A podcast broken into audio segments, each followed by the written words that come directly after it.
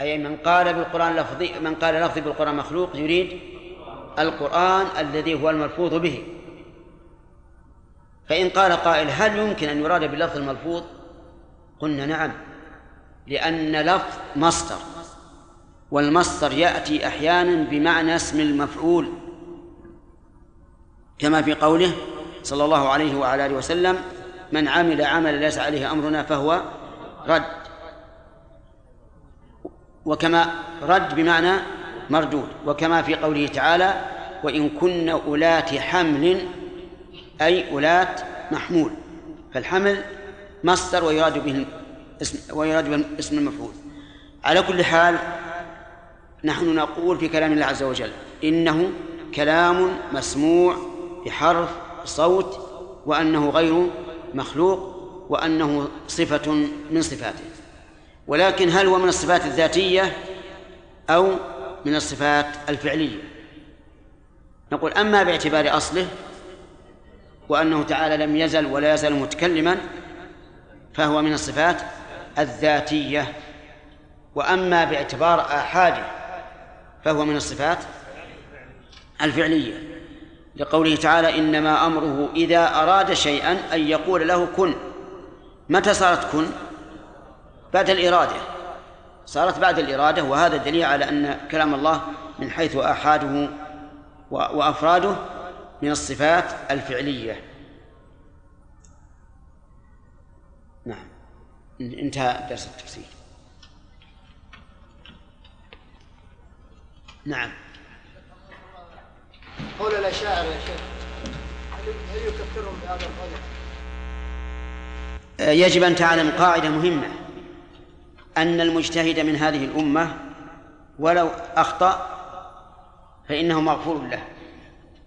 هم يريدون بهذا أن الله منزه عن أن تقوم به الحوادث لأنهم يعتقدون بعقولهم السخيفة أن الحوادث لا تقوم إلا بحادث. وهم يعلمون أن أن أن الكلام حادث كل حرف حدث بعد الحرف الذي قبله. لكن لعقولهم السخيفة ظنوا أن من أن من يقوم به الحادث فهو حادث وهذا خطأ. التكفير لا نكفرهم بهذا. نعم لو أن الإنسان تبين له الحق وقال إنه لا يريد الحق وإنما يتبع هواه فقد يكفر. نعم. ها؟ إيش؟ نعم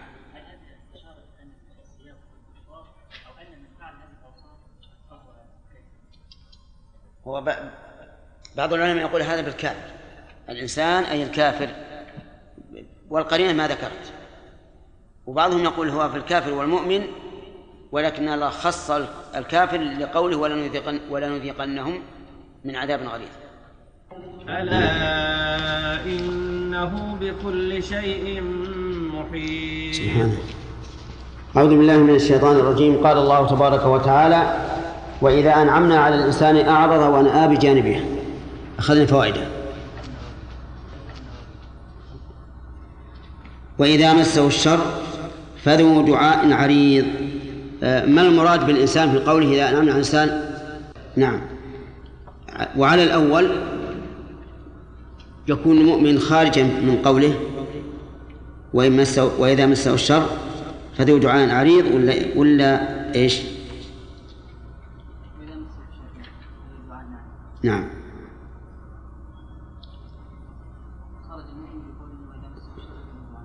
يعني معناها المؤمن حتى المؤمن إذا مسه الشر دعا ربه. طيب.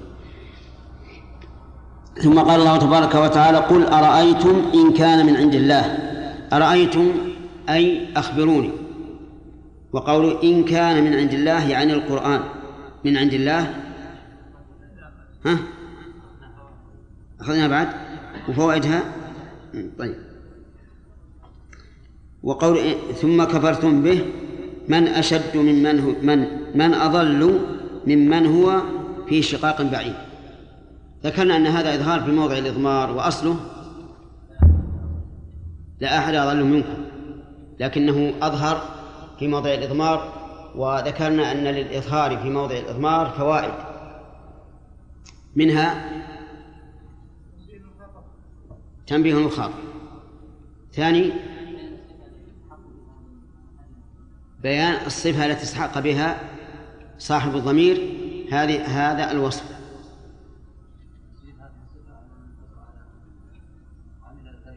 يعني العموم طيب العموم.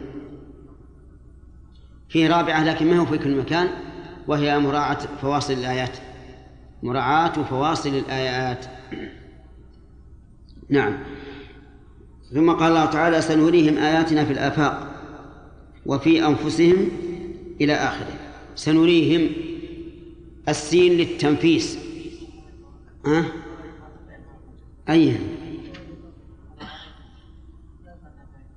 أخذ فاتين؟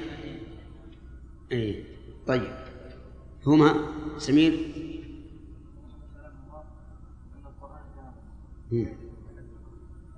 نعم. اصبر يا أخي. ها. ثاني.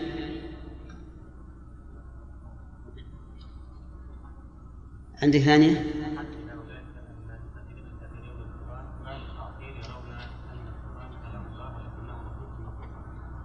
كيف؟ لا, لا هذه ما هي من الفوائد. هذه ما هي من الفوائد. طيب. إذا نبدأ من جديد. أولا أن القرآن أن القرآن كلام الله. وجه الدلالة قوله من عند الله. ثم زيادة على ذلك. وجه الدلالة كونه من عند الله وأن الكلام صفة. وليس عينا قائمة بنفسها حتى نقول إنه مخلوق. كما في قوله تعالى إن الذين عند ربك لا يستكبرون عن عبادته ولا يستحسرون.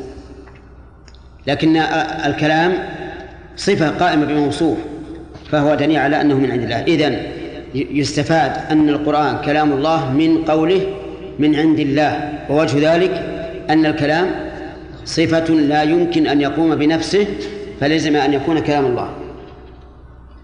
ومن فوائد هذه الآية الكريمة أن الكفر بعد التبين أشد قبحا من الكفر مع الجهل بدليل قوله ثم كفرتم به فإن ثم تدل على الترتيب والتراخي وأن كفرهم كان بعد أن تبين الأمر. ومن فوائدها أنه لا أحد أضل ممن شاق الله ورسوله حيث إنه في شقاق بعيد. لقوله تعالى من أضل ممن هو في شقاق بعيد. ومن فوائد هذه الآية الكريمة بلاغة القرآن التامة حيث يختار في كل تركيب ما يناسب الحال. لقوله تعالى من أضل ممن هو في شقاق بعيد. ومن فوائد هذه الآية الكريمة وقوع الاستفهام موقع النفي وأن إيقاع الاستفهام موقع النفي أسلوب عربي صحيح. وما فائدته؟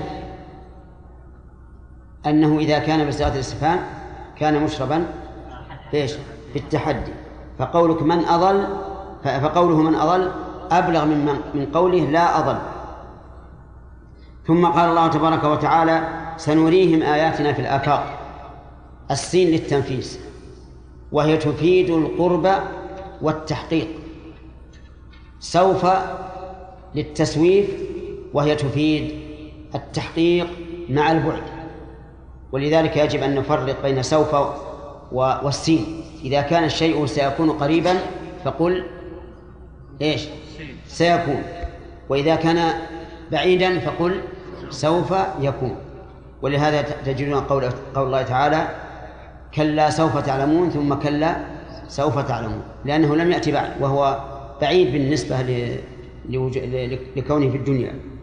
سنريهم يعني عن قرب قراءة متحققة.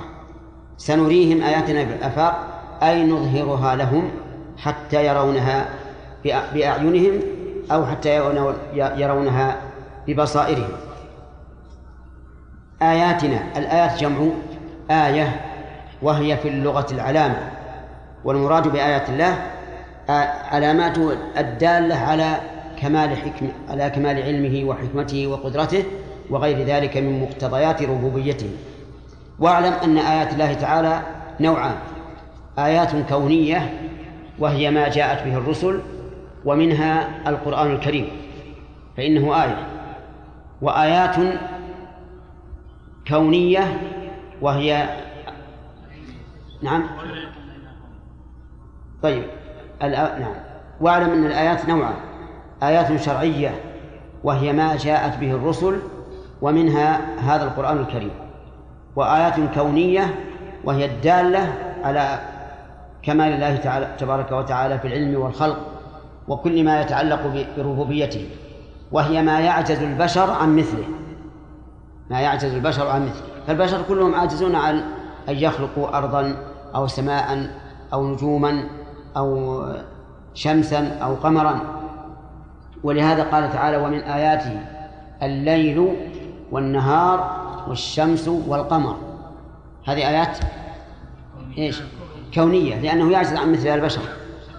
الآيات الشرعية مثل قوله تعالى إذا تتلى عليه آياتنا قال أساطير الأولين. سنريهم آياتنا في الآفاق. أقطار السماوات والأرض من النيرات والنبات والأشجار. قوله في الآفاق الآفاق جمع أفق وهي وهو الناحية. والآفاق هنا جمع. فتدل على أن هذه الآيات ستكون في كل ناحية من السماء والأرض. ففي السماء نجوم. في السماء شمس في السماء قمر فيها مشارق فيها مغارب كل هذه من من آيات الله. من يستطيع أن يخلق مثل الشمس؟ لا أحد. من يستطيع أن يجريها بهذا الانتظام البديع منذ خلقها الله عز وجل إلى أن يأذن الله بخراب العالم؟ لا أحد يستطيع. من يستطيع أن يزحزحها من مشارقها الشرقية الشمالية إلى مشارقها الشرقية الجنوبية. لا أحد. وهلم جرا هذا في آفاق السماء. من آفاق السماء ما يحصل من الأمطار الغزيرة أو الخفيفة والرعد والبرق وغير ذلك. المهم أن آفاق السماء كل ما علا كل ما علا فإنه داخل في آفاق السماء. كذلك أيضا آفاق الأرض. آفاق الأرض فيها من آيات الله عز وجل ما يدل على كمال علمه وقدرته وحكمته ورحمته. جبال وأنهار وبحار فيافي أودية هضاب إلى غير ذلك. نباتات مختلفة. تجد النبات كأنه رقعة ثوب موشى. هذا أخضر وهذا بنفسجي وهذا أبيض وزهورها مختلفة وثمارها مختلفة. تسقى بماء واحد ويفضل الله بعضها على بعض في الأكل.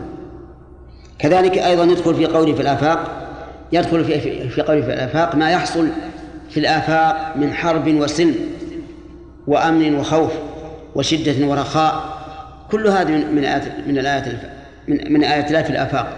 كذلك ما يحصل من غلبة وانهزام وغير هذا. فالله تعالى وعد بأن يري العباد آياته في الآفاق. أفهمتم الآن؟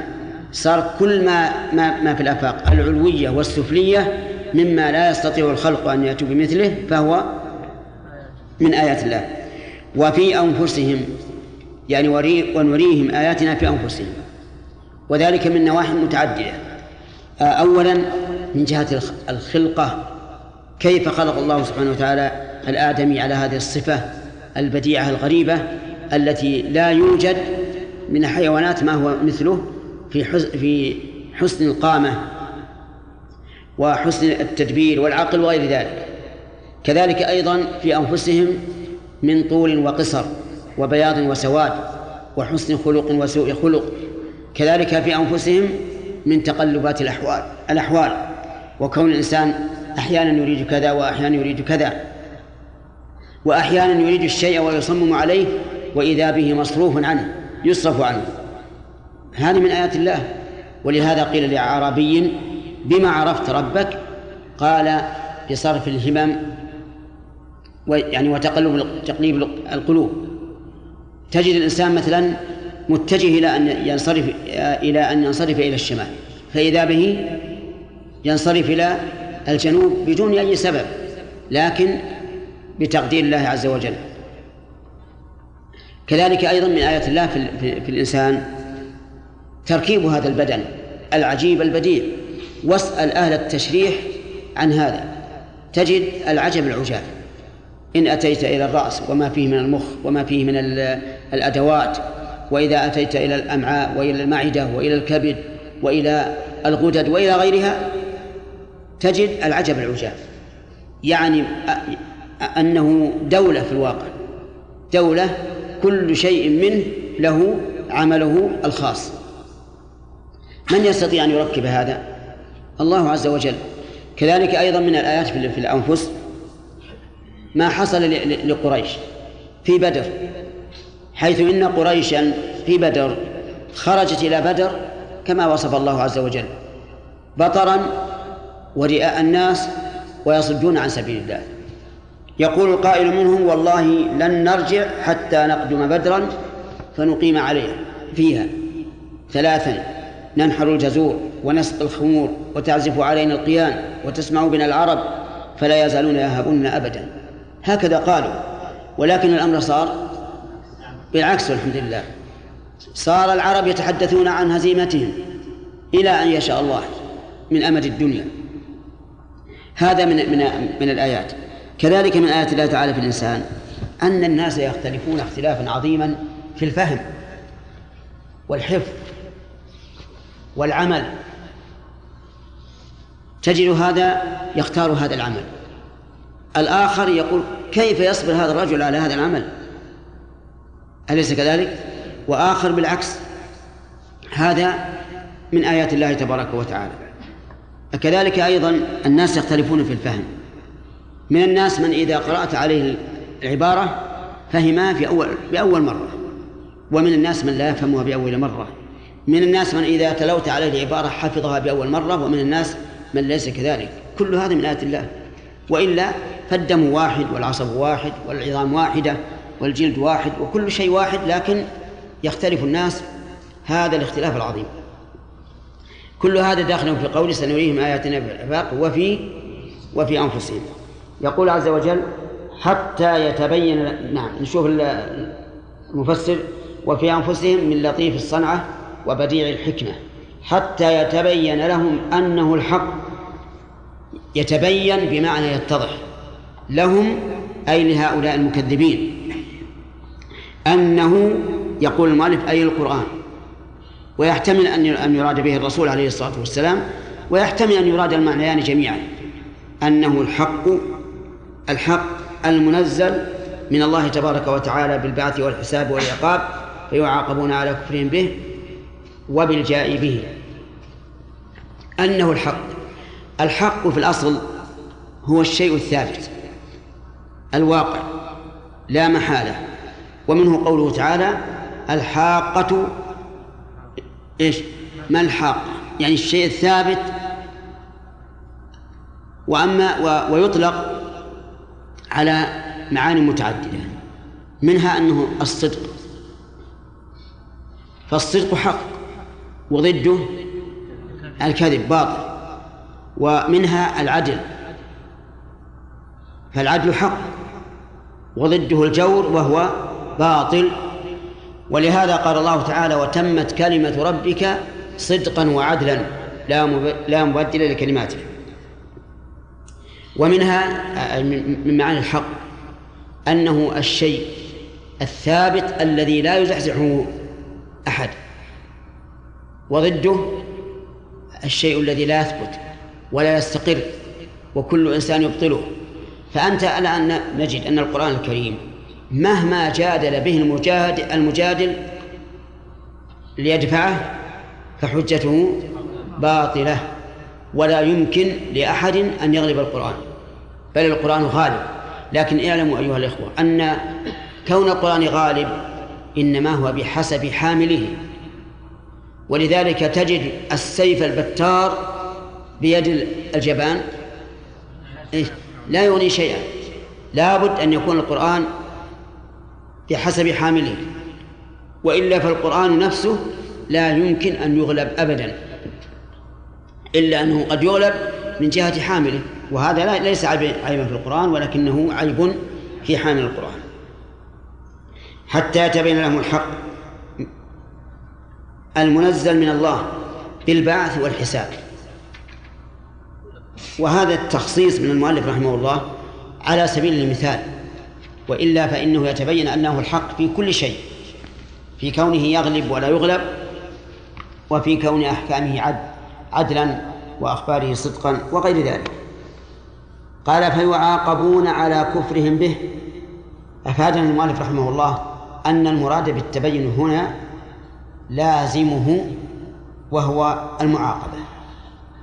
لأنه لو كان المراد التبين فقط بدون عقاب على مخالفته بعد بعد التبين لم يكن هناك فائدة. ومن ذلك أيضا مما من كونه يطلق البيان أو العلم على ويراد به اللازم قول الله تبارك وتعالى يومئذ يصدر الناس أشتاتا أتموا ليروا أعمالهم. طيب يروها فقط أو ليروها ويجازوا عليها؟ الثاني يعني ليروها ويجازوا ويجازوا عليها. هذه أيضا يتبين فيعاقبون على كفرهم به. وبالجاء به من الجاء به؟ رسول صلى الله عليه وسلم. قال تعالى أولم يكفي بربك أنه على كل شيء أنه على كل شيء شهيد. لما بين الله سبحانه وتعالى أنه سيظهر الآيات حتى يتبين الحق أن هذا القرآن حق وأن محمد حق ذكر شيئا أعظم دلالة على أن القرآن حق وعلى أن الرسول حق صلى الله عليه وسلم حق. من هو؟ الله عز وجل. ولهذا قال أولم يكفي بربك أنه على كل شيء شهيد؟ والجواب بلى. يكفي يكفي ذلك لأن الله تعالى إذا رأى هذا الرجل يدعو الناس إلى ما يدعوهم إليه ويقاتلهم به وينصره الله عليهم ويمكن له في الأرض ويتبعه الناس هل يمكن أن يقر الله ذلك وهو باطل؟ لا يمكن أبدا. لا يمكن إطلاقا. فكون الله تعالى يمكن لرسوله صلى الله عليه وسلم في الأرض ويجلب قلوب الناس إليه وينصره على أعدائه ويفتح بدينه آفاق الشرق والغرب. كل هذا دليل على إيش؟ على أنه حق على أنه حق. وشهادة الله سبحانه وتعالى لرسوله نوعان شهادة قولية وشهادة فعلية.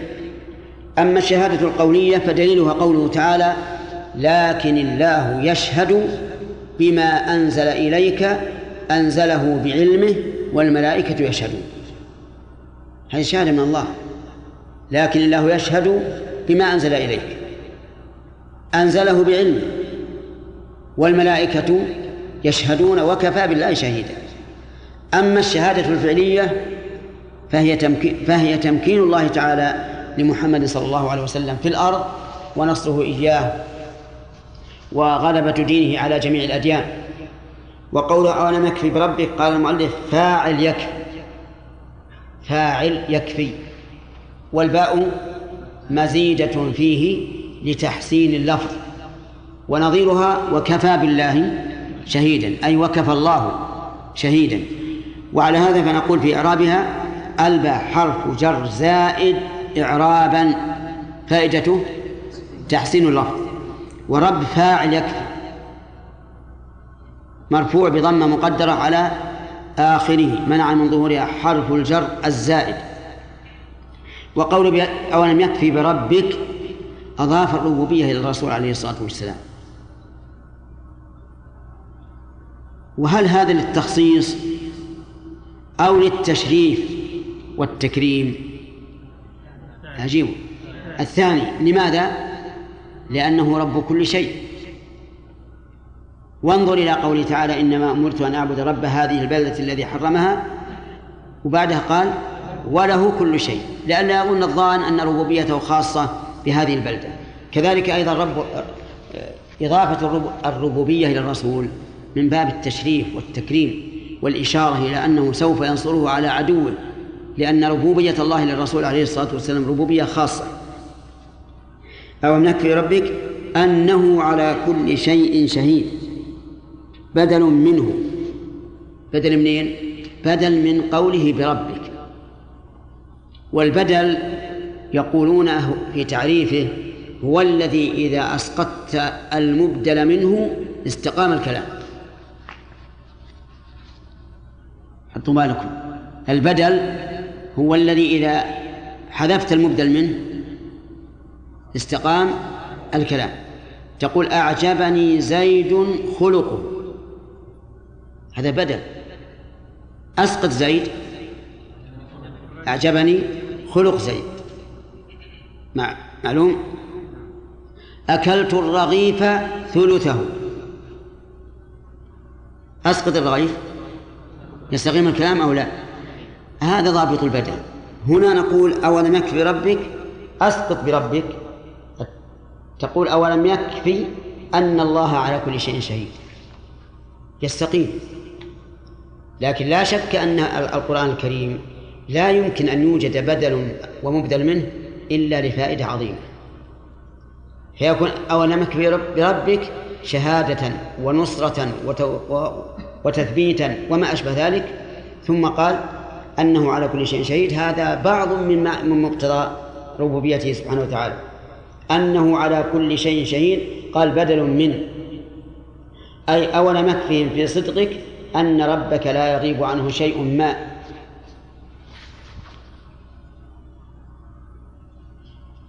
وهذا واضح. والشهادة هنا إيش هي؟ إيش نوعها؟ هنا هنا. الشهادة هنا. الشهادة هنا فعلية. يعني أولم يكفي بربك أن الله على كل شيء شهيد وقد مكن لك في الأرض وثبتك ونصرك عليهم وعلى كل عدو لك والجواب بلى والله إن هذا لكاف وهذا كقوله تعالى وقالوا لولا أنزل عليه آية من ربه قل إنما الآية عند الله وإنما أنا نذير مبين بعدها أولم يكفهم أن أنزلنا عليك كتاب يتلى عليهم؟ فالكتاب أعظم آية. شهادة الله على على صدق رسوله أعظم أعظم آية. ثم قال ألا إنهم في مرية من لقاء ربهم. ألا أداة استفتاح. وتفيد شيئين.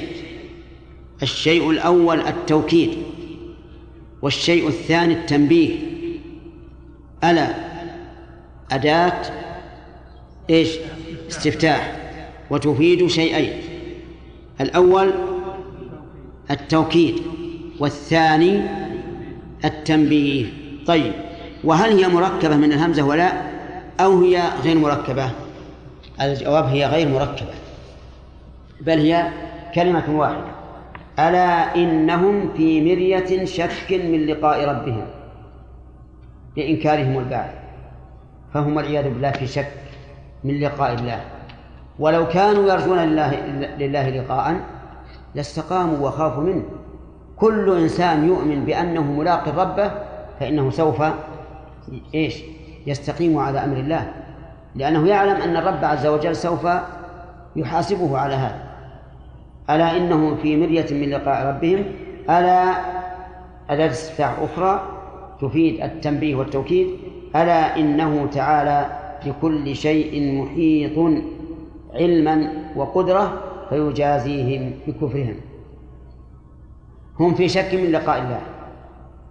لكن سوف ينبئهم الله عز وجل بما عملوا لأنه بكل شيء محيط. وعلى هذا فصلة قوله ألا إنه بكل شيء محيط مما بما قبلها الإشارة إلى أنه سوف يجازيهم في هذه الآيات فوائد. منها آه، أن الله تعالى سيظهر ما يتبين به صدق الرسول عليه الصلاة والسلام في الآفاق وفي أنفسهم من أين نأخذها؟ من قولهم سنريهم من قوله سنريهم آياتنا في الآفاق وفي أنفسهم ومنها أن هذه الإراءة قريبة محققة من أين تؤخذ؟ من سنريهم لأنها صدرت بالسين الدالة على التحقق والقرب ومنها أنه ينبغي للإنسان أن يفكر في آيات الله تعالى في الآفاق وفي نفسه لأن ذلك طريق إلى أن يتبين له الحق من أين نأخذها؟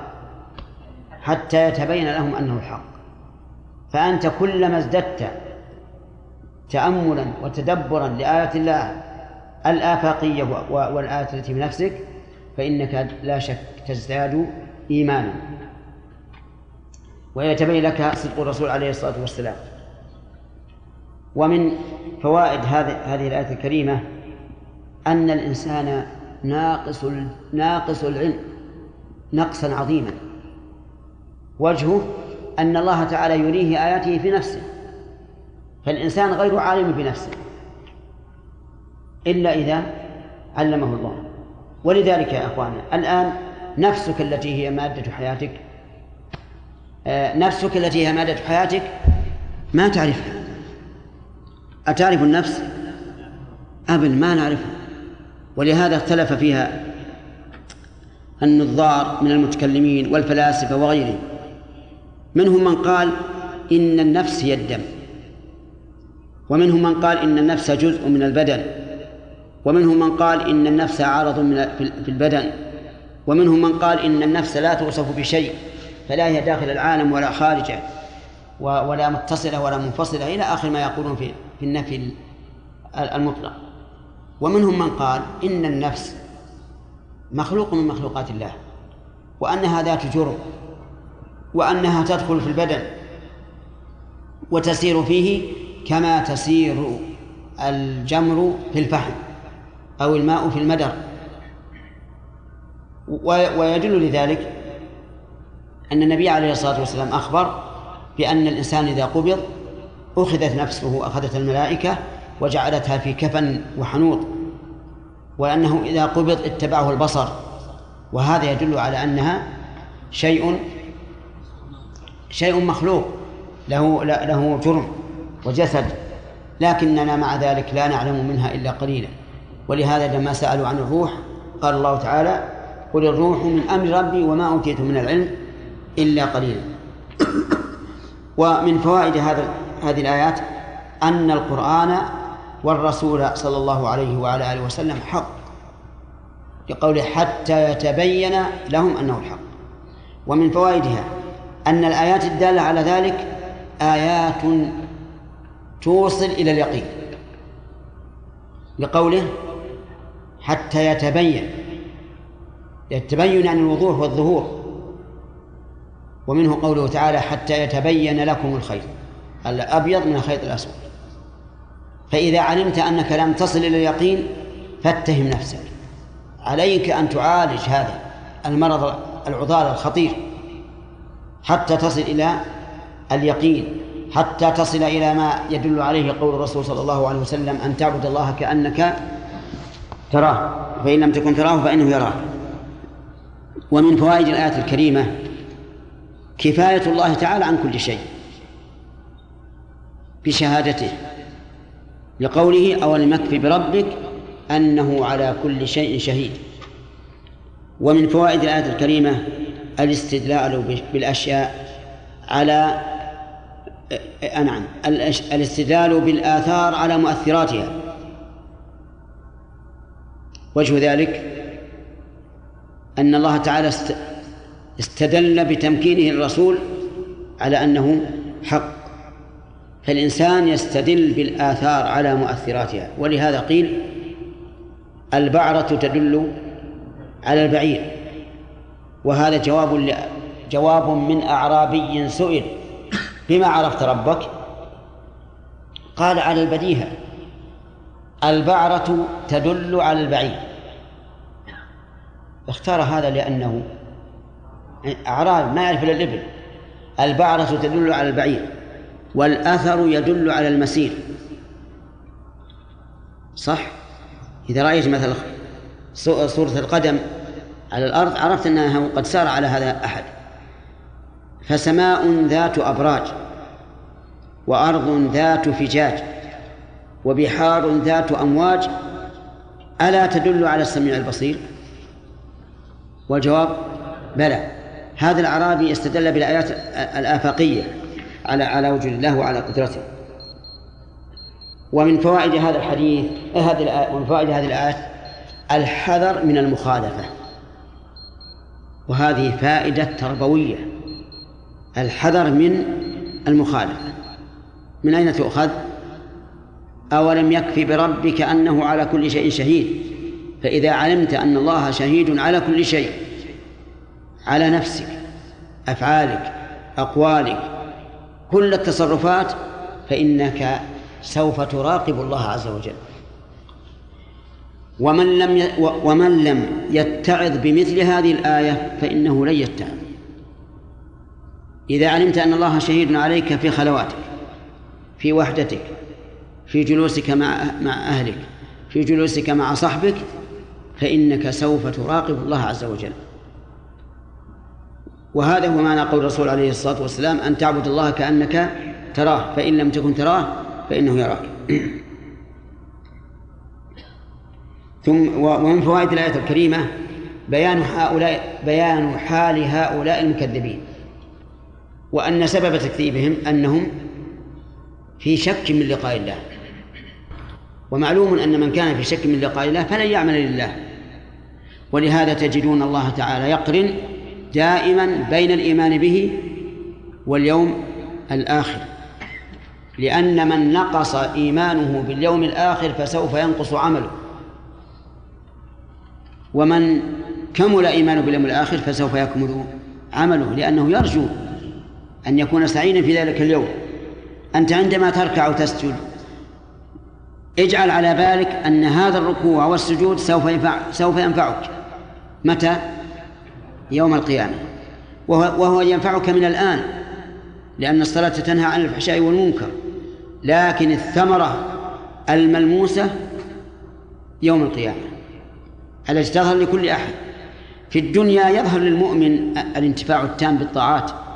كما قال شيخ الإسلام ابن تيمية رحمه الله ما يفعل أعدائي بي إن جنتي في صدري. حبسي خلوة ونفي سياحة وقتلي شهادة. رحمه الله. فالإنسان المؤمن يجد هذا في نفسه قبل يوم القيامة. في يوم القيامة يكون الظهور الكامل يكشف عن كل شيء. ومن فوائد هذه الآية الكريمة بيان إحاطة الله بكل شيء. إحاطة بإيش؟ بكل شيء. علما وقدرة وسلطانا وتدبيرا وغير ذلك محيط بكل شيء بأفعاله وأفعال العباد. قال الله تبارك وتعالى لتعلموا أن الله على كل شيء قدير وأن الله قد أحاط بكل شيء علما.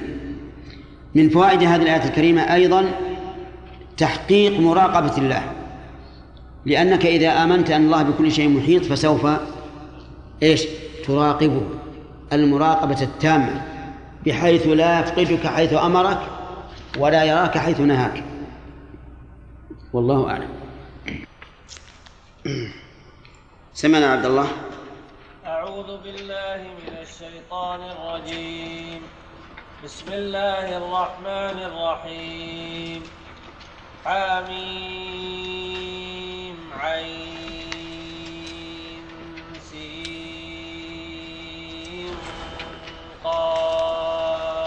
قاف كذلك يوحي إليك وإلى الذين من قبلك الله العزيز الحكيم. له ما في السماوات وما في الأرض وهو العلي العظيم. تكاد السماوات يتفطرن من فوقهن والملائكة يسبحون بحمد ربهم. والملائكة يسبحون بحمد ربهم ويستغفرون لمن في الأرض. ألا إن الله هو الغفور الرحيم. أحسنت. يكفي كفاية. أعوذ بالله من الشيطان الرجيم. سبق لنا أن الله سبحانه وتعالى وعد بأن يري هؤلاء المكذبين آياته في الآفاق وفي أنفسهم. فهات مثالا لإراته لإراءته إياهم آياته في الآفاق.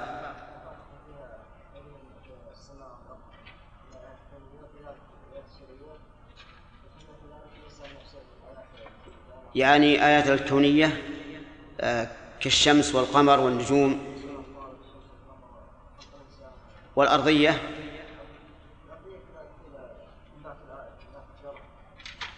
ما في الأرض من البحار والأنهار والأشجار والجبال وغير ذلك. طيب. وفيها أيضا الآفاق آيات آيات الله الشرعية في الآفاق. نعم. المتكئ على الجدار على العمود. أنت أنت. أي نعم. نعم في الآفاق.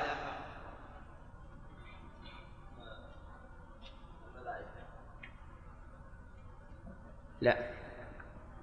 فجري ها؟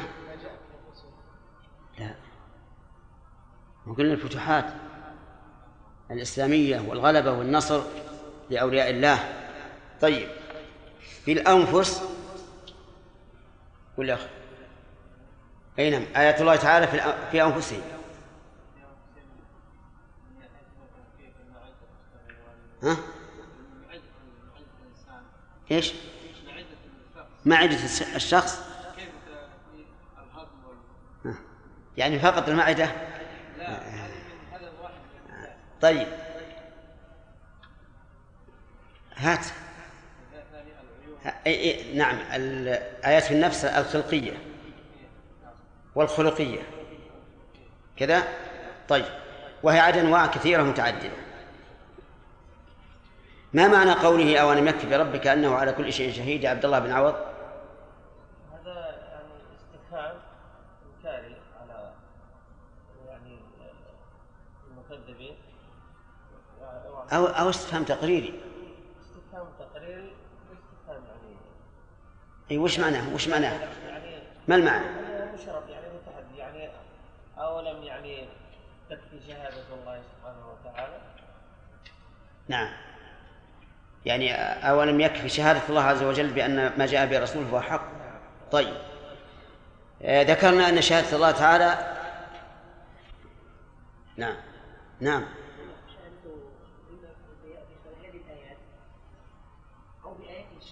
ذكرنا الشهادة شهادة الله. نوعان. ما هو لم نقل هذا. قولية وفعلية. طيب آه، أين الدليل على شهادة الله القولية بأن رسول الله حق؟ قوله تعالى. أحسنت. الفعلية تمام.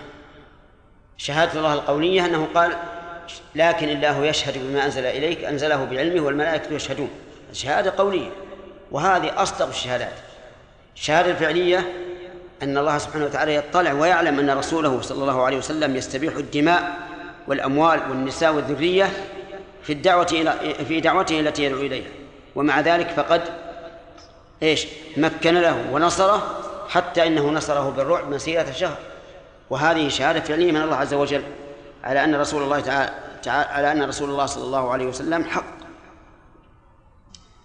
ثم نبدأ درس اليوم.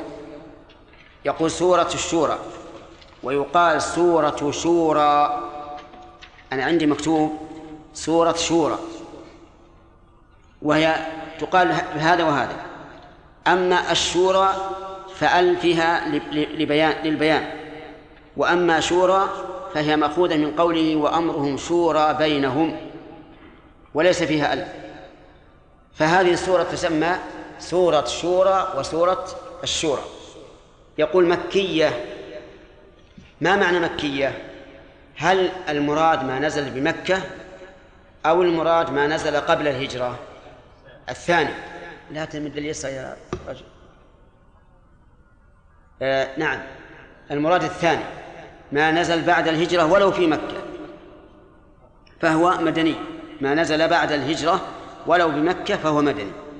كقوله تعالى اليوم أكملت لكم دينكم وأتممت عليكم نعمتي. هذه نزلت في عرفة والنبي صلى الله عليه وسلم واقف بعرفة.